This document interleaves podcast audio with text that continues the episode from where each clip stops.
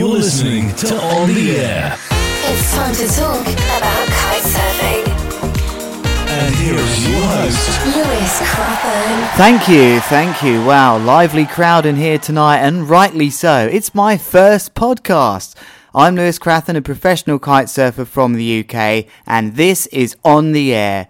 Each episode's going to be jam packed with stuff I think is worth talking about. There'll be interviews with the big names in the kiteboarding industry, coaching tips from myself, insights to the event scene, and much, much more. Coming up on the air today, I have Aaron Hadlow, five times world champion from the UK, and we're going to talk King of the Air, the biggest event in kiteboarding happening right now in Cape Town. We've even actually run a couple of the first heats, so we have some real insights to talk to you about with that. I'll have some tips for you on how to deal with strong wind out on the water, and there'll be some other fun and games along the way. But first, I have a confession to make.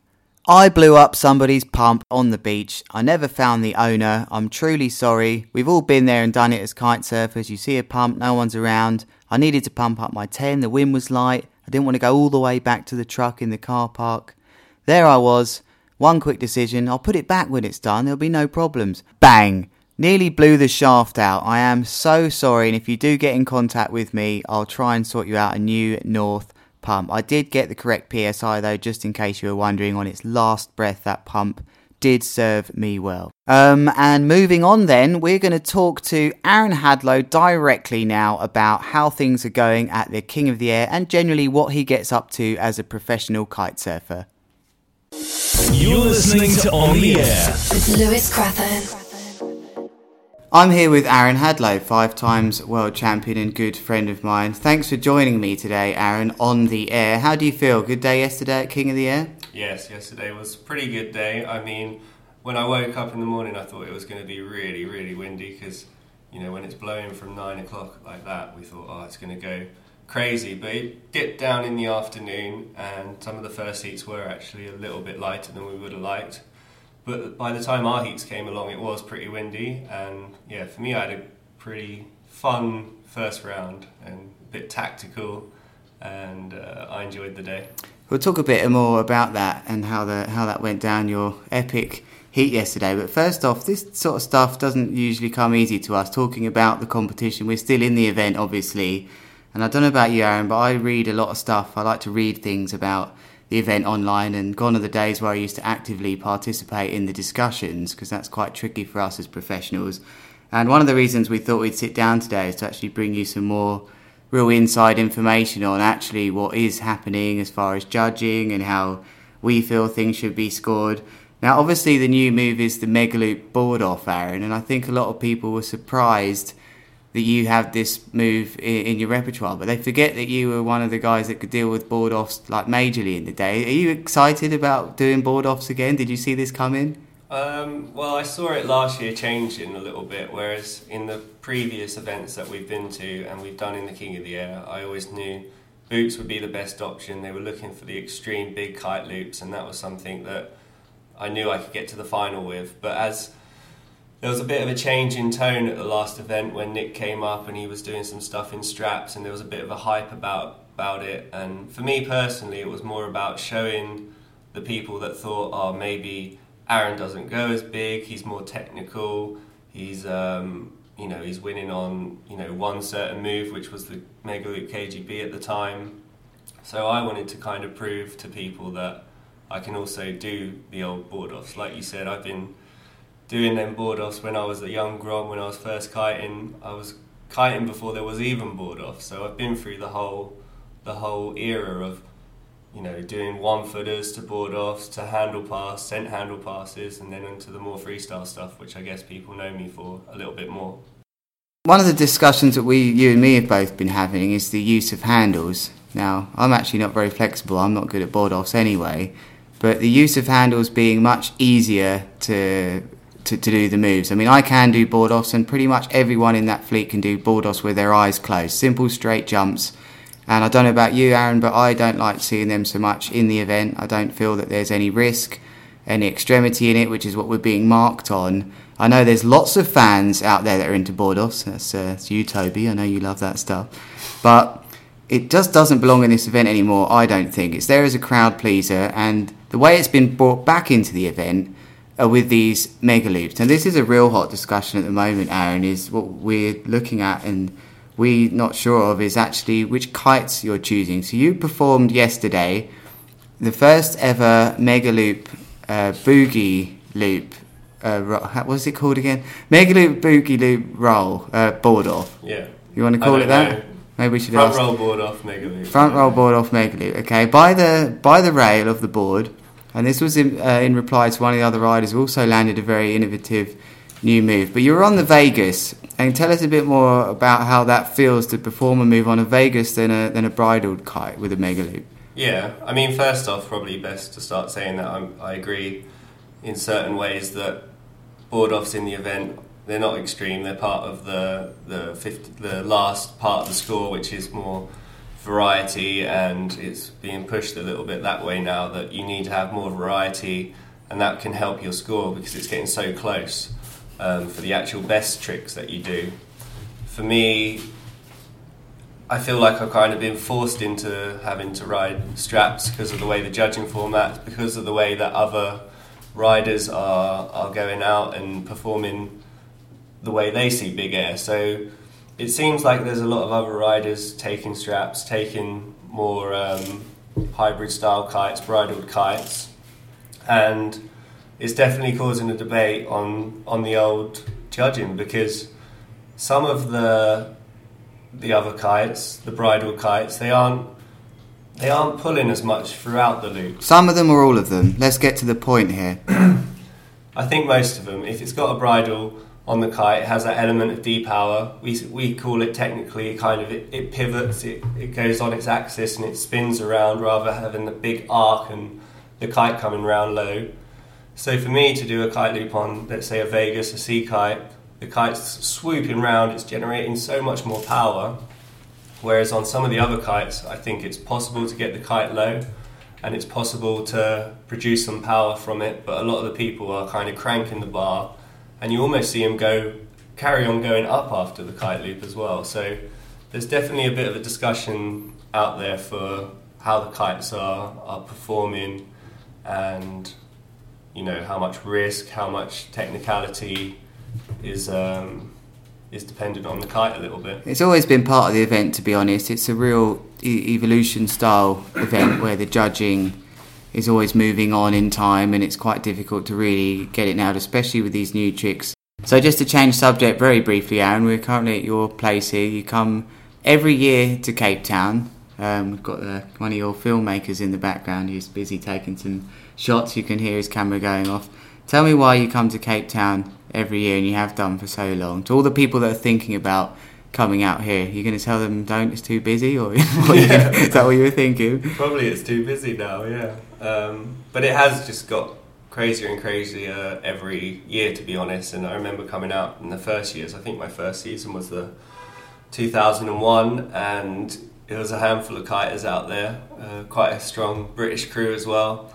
Um, and those were the days where I was learning my board offs and stuff like that. So it's definitely something that shaped me as a rider throughout my career because I would come here every winter. I haven't missed one since the first time I ever came. It's 16, 17 years now.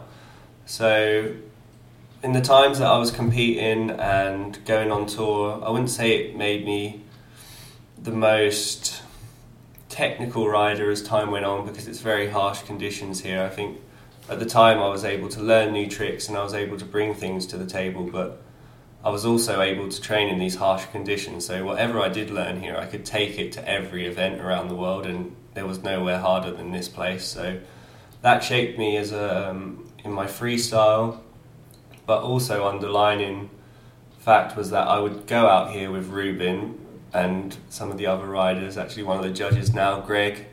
We were all out here riding. We were doing big jumps. We were doing megaloop mobs and megaloop KGBs and all sorts of crazy high stuff. So that's something that's been in our DNA since we were young kids. So that's something that's actually makes us confident to come to the King of the Air and be able to do quite well. But you kept coming back. Obviously, you're, you have family out here, and you keep coming back every year. And uh, I think for those people that haven't been, it's an amazing place to kite. The setting is unbelievable. When the waves line up and the, the kickers line up, there's almost nowhere like it around the world. But l- let's talk about the traffic. The traffic is a big deal right out here now, and something incredible happened during our riders briefing. We actually all agreed on a very different rule. There's an international rule, if you like, on the ocean that starboard or right foot forward has right of way. And we done something very new in the competition and actually all agreed that it's left foot forward that has right of way at this event. And that might change things out here in South Africa because you don't get one session, do you, Aaron, where you go out and there's a guy that's nearly jumped on you, or then you nearly jump on someone else, or you're covering such distances out here when you boost that it's it almost needs the rules rewritten. How do you feel about that? Yeah, it's really difficult because as pro riders and people in the event that say ride together, you kind of have an understanding of what's what, and even if it's close, you kind of can know to get out of the way, when to turn, and you know, even the best of us sometimes come close. But when you're riding with people that you actually don't know, and the thing with Cape Town, it's known for wave riders and big jumps. There's nothing really in between. So there's massive variables of people taking waves, people jumping off waves, and big air is becoming a big thing in kiteboarding now. So people are going pretty massive. People you probably haven't heard of, or just average people trying to get their highest jumps, and that's something that's um, is difficult because it's hard to find space, and some people who are a bit more out of control maybe think, "Oh, they've got this; it'll be fine." But if if you make a small mistake, we all know that it can go horribly wrong. You're listening to On the Air. With Lewis Crathern. I almost go off the the idea that if there's a one percent chance in your brain you might go into someone, you don't take that on. You don't. It's funny how often that one percent comes around. It is different riding with with your mates in big air, especially the pros. We have a system where we circulate, and I, think some of my tips to some of the people that would be riding and coming out here and finding themselves in this busy area would be one. The most important rule of all is to look over your shoulder and look up wind. upwind Upwind's almost taking priority these days out here. If you turn before you've even got out the back, change tack, somebody airborne cannot maneuver themselves in any safe way apart from bombing out of the sky, you know. So it would be definitely to look over your shoulder. What other advice would you have for the people riding during these big air sessions where people are going massive? I think also take your time because I'm out there and a lot of people are changing tacks quickly. They're trying to get the wave every time. You need to give each other the time. It's better to have one massive one for yourself where you can have time, you can go as big as you want, you can line up the right wave other than trying to get the wave every time. And I find that frustrating because I try and line up the perfect wave and I see a lot of people maybe turning out the back. It would be nice if, you know, like we say, we circulate a bit better. If you go out and you see some waves coming in, let the set go, continue your attack, and then turn around and assess what's going on. Maybe ride back in with the lull of the wave, the wave period, and then you'll be back at the beach ready for your next set of waves. yeah, come. there's definitely that to be said for if you are riding in, you're coming, you're still behind the sets, and you see someone loading up, they're in that real mode of loading up. There's no harm in turning around. That's one thing that for me, I'd like to see more of because when you're that rider riding out and you've seen that perfect kicker, it's a distraction to have someone downwind of you. If it's a friend, they'll park it low and you'll go over them. But if you don't know them, you're not sure they're going to raise it up. And that's a horrendous thing to see miles up in the air as another kite in your face. So really, turn around when you see someone loading up because they'll never see that kicker again. Isn't that sad, Aaron? They'll never see that one kicker again. Are you okay with that? If you, if you're the one that's denied them that wave, you've got to live with that, I'm afraid. I mean, there's a bunch of other ways we can look at how to ride together out here. But I think my my overall feeling, Aaron, about it in in some ways is you can't moan at the traffic when you are the traffic. That's yeah. the difficult thing about it now. Is there's so many people out here we can we can have off days. I mean, we're preparing for King of the Air at the moment. And most certainly, I'm really happy guy on the water, and I found myself getting stressed lately, which no one wants to do on the water. So we're not going to go too much further, and I've got a couple more questions for you. Actually, let's start just by you telling us what you're up to for the rest of the year. What have you got planned now? I mean, I know you might be doing a bit of commentary together with me this year on the World Kiteboarding League. What other things have you got in the pipeline? Well, it's quite an open year for me this year. It's great. I've actually decided that I won't be following a world tour in freestyle this year for the, the first time in my career. So that's quite a big step, but I'm very excited about having my own plans. And one big project I have is a video project, which is going to be based, um, started off out here. We're currently filming, and we'll be doing three or four main spots throughout the year and doing a bit more of a feature length video, something a bit longer, a bit more thought bit more quality um, rather than just quick video edits um, coming out every every so often online. So that's something that I'm very excited about, and throughout the year we'll be pushing that with online social. Uh, small clips and, and info, so that's going to be good. At the same time, I'll probably be doing the the KPL tour, the rail tour. I'm still very competitive, and a lot of my good friends are on that, so that's a good way to stay, have fun, and stay a little bit competitive. Obviously, the King of the Air, that's a major major deal for me right now. Very into that, and been out here for a month or so getting ready for this event. Um, and yeah, like you say, hopefully a little bit of commentary on the world tour with you if that works out throughout the year and quite mobile to to do a few different different things this year. It's exciting. Thanks for joining me, Aaron, and good luck for the rest of the event. So that was Aaron Hadlow, fresh from his victory in the first round of the King of the Air. And that was really interesting to talk to him and get his ideas about the event and just to know a little bit more about what he gets up to. Those of you that did watch his heat on the live stream yesterday, wow, I was there on the beach and I've seen some comebacks from that guy, but this was unbelievable. How do you go further than a guy that's just brought a new, only landed once board off into a heat? Well, what you do is you do it without a handle and you do a front roll for the first time. Not sure if that was deliberate, but Azza pulled it off. And how many times this guy can produce a miracles? It's almost to me like the best guys at the top level of sport can always produce miracles, and that is definitely what we saw yesterday. Sometimes I think that this event and the criteria is really misunderstood. I think the, the people on the beach and the spectators really like to see us boosting high. I, I mean, they understand what's going on with that, but collectively, most of the riders, the majority of us, want it to be about pushing the limits of the sport. The event is not about who is jumping the highest. We can all set up with 24 meter lines, hybrid kites, and go as high as possible, but there has to be a balance of this extremity factor, which is what the judges tell us they like with these low kite loops and powered kite loops. And, and we got into that a little bit with Aaron there, talking about the different shapes of kite. We can all take the board off. We're all pretty good at that. We started doing that years ago. I mean, you only have to see some of these riders. They're unbelievable at doing board offs. But is that the future of the sport? Potentially with the mega loops, but just straight jumps and board offs. I don't think they should be scored nearly anything at this competition. That's right, I said it. You're listening to On the Air with Lewis Crathern. Let's move on to some coaching for you, and I've picked the perfect topic for you if you're either heading to Cape Town or you're regularly kite surfing a strong wind location. As a professional coach as well, I love to coach kiteboarding, and this tip is just for you if you're struggling to hold down the power. One of the most common mistakes that I see with kiteboarders that have begun their kiteboarding journeys, especially within the, the first couple of years, is when you start feeling powered up, bringing the kite to 12.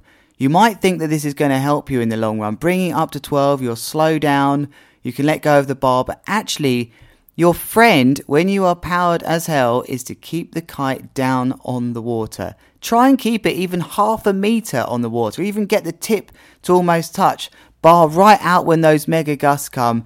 It's kind of a strange posture sometimes, but if you really want to take a lot of power, you have to keep that kite low. Why? Because with the kite low, it will stop pulling you up and over the board. As soon as you bring that kite up, it's all over. You have to think of the back leg or the back foot, if you will, or even the back heel, which is taking at least 75% of your body weight through it, as a major source of braking power. We of course have pushing the bar out, which depowers the kite, but we can also put a lot of energy through that part of the board and into the ocean and down into the water. A good way to explore if you're doing that correctly is to look at how much spray, how much water are you displacing off your back foot. So try and use the back part of your board to edge out those gusts, push the bar out and keep the kite low. Many a time people come to me and say, I'm keeping the kite low, but I'm stopping. I'm not actually keeping my momentum up here on the water. Now, the reason that is, is sometimes when you edge too hard, you can almost stop. So during the lulls or when the wind drops slightly, flatten off the board. You can even bear slightly off downwind to get your speed back up. But really, the message I'm trying to get here is try not to rely on bringing your kite up again and creating that rhythm up and down. If you've got good power, it should be as simple as push the bar out. If you're really powered up, you should be able to edge and continue like that. If you find you need a little bit more power, flatten the board off. Actually, sheet the bar in as well. You can use the sheeting of a kite, which is to pull the bar into you and sheeting out and pushing it away to really control that, that power through your body rather than bringing the kite up and down, which will basically result in you heading way further downwind. Let's play a couple of games now on On the Air, and this first one's a great one. Now, I recorded this sound earlier on in the year, and I'll give you a clue as to where it was. Sounds pretty windy to me. It was in Europe where I recorded this wind speed sound. I would like you all to Guess the wind speed. I want it in knots, and the first person that can leave a message on my Facebook page which has that correct wind speed will be able to ask me any question they want about coaching, and I'm going to address it purely and personally for you next time on the air. So we're down on the beach. It's pretty windy down here. And that brings episode one of On the Air to a close. Please let me know your thoughts. Leave me some comments on what you'd like to hear on the show. And just before we go, I'm going to check in with the Woo leaderboards. I can see that the top three is still Nick Jacobsen in third place with 28.6. Stuart Downey's now in second with 28.7. Joshua Emanuel is one step closer to that 30 meter mark. He's only one meter off. He's on 29.0. Stay safe, everyone, and remember if you've got 1% doubt in your mind, don't send it. On the air. With Lewis Crathern.